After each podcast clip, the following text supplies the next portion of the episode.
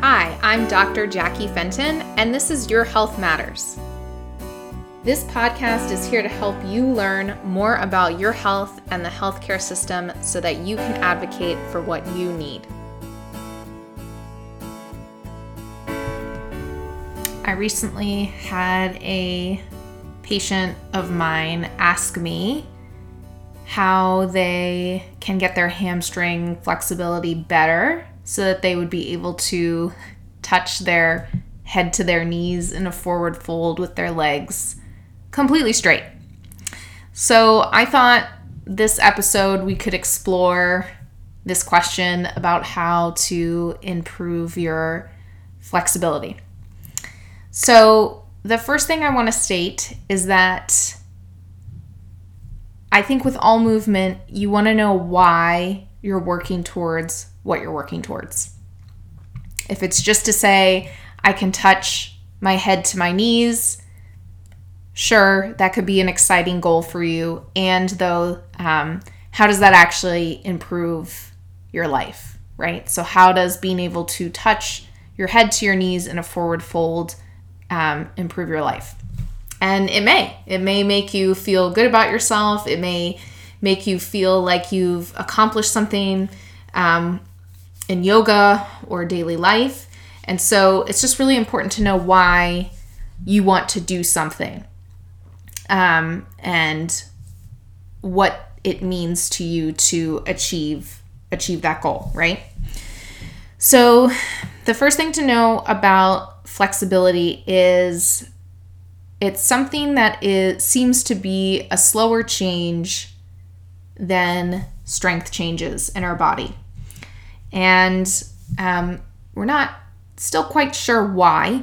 I have some information to kind of share on that. Um, but part of my my hypothesis and other um, people in the movement world hypotheses are that it's due to our posture that it makes it harder for flexibility um, to change. So, for example, if you have a desk job and you are sitting all day, your hamstrings are just going to be tighter.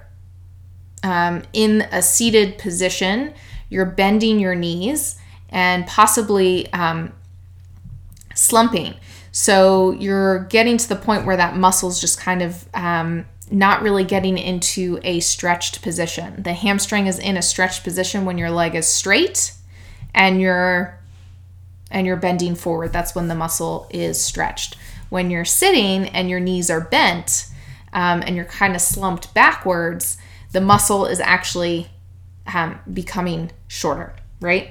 So not like like short short or anything. It's nothing to be super concerned about. How you can walk and live your daily life um, with sitting. It's it's not the end of the world. It's just something to consider um, when you're trying to make flexibility changes.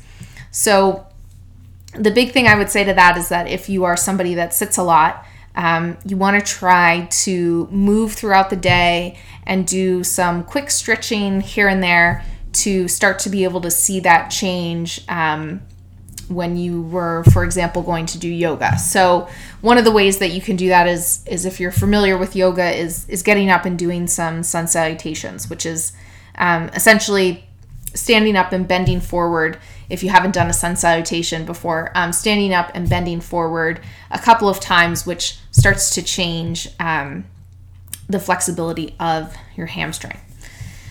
So now let's kind of get into what what we think is actually going on when we are changing um, our our muscle. And so in the studies it's it's showing that um, that the muscle might not actually be changing length when we're doing our stretching to improve flexibility. The muscle is just having improved tolerance to stretching further. So, um, you may notice that at the beginning of a stretch, uh, you aren't able to go as far as when you hold the stretch a little bit longer, right? And so, um, for a while we thought maybe we were changing something to um, the nervous system in particular um, kind of blocking a certain reflex that that allows the muscle to quote unquote relax further into the stretch. But now we're just seeing that the muscle is able to tolerate uh, the stress of stretching a little bit better. So um, with that that's why it's important to hold stretches um, between 15 and 60 seconds so i know that's kind of a long range um, and that's just to show that uh, individual needs are, are different. And so um, you might be on the shorter end of the spectrum. You could hold the stretch for shorter, and you notice that your muscle tolerates that stretch more quickly um, than somebody else. I would say that you would see this in somebody um, like a dancer. They probably can hold the stretch for not, not quite as long and go a little bit further quickly only because the way that they work their body is stretching all the time. So their muscles have built up a tolerance to that stretch. If you're somebody that's a bodybuilder and doesn't really um, do mobility or stretching activities, you'll probably need to hold it somewhat longer to actually notice a change in the flexibility of, of the tissue. Um, so, all that to say, flexibility stretching changes can change um, 15 to 60 seconds. And that's actually a pretty short time period, especially if you're somebody um, that's pretty busy and working all day. If you can get up and choose three different stretches and do them in three minutes, um, that's a really great thing for your body. And then you can sit back down and get back to uh, doing your work. Uh, the other thing I want to add here is uh, the difference between static and dynamic stretching. So static would look like let's use let's just keep using hamstrings as an example here. Static would look like if you're standing and you just bend forward to touch your toes, that would be a static stretch because you're not really moving, you're just staying in one position. A dynamic stretch of the hamstrings would be something like you are um, walking and basically doing a kick and then walking and kicking. So you're kind of kicking your legs um, as you walk. And that's more dynamic because you're not holding um, the muscle under tension for as long and you're kind of cycling through the movement. So the importance of this is is that they've shown and again the research isn't necessarily super strong. I think it's something that needs to be looked into a little bit more. Um, but dynamic stretching tends to be better for uh, like a warm up before you go and play your sport, particularly if your sport is something that involves jumping, running, um, kind of movements like that that are more explosive um, and quick. Dynamic stretching seems to be better. Um, static stretching for warm up seems to be better for people like gymnasts and dancers, but their sport also requires them to be highly flexible to perform at an elite level, right? Um, for other sports, the dynamic stretching seems to be better to improve your performance. What they're showing is is that with static stretching, um, it tends to make the muscle um, not contract quite as well, meaning that strength gets taken away.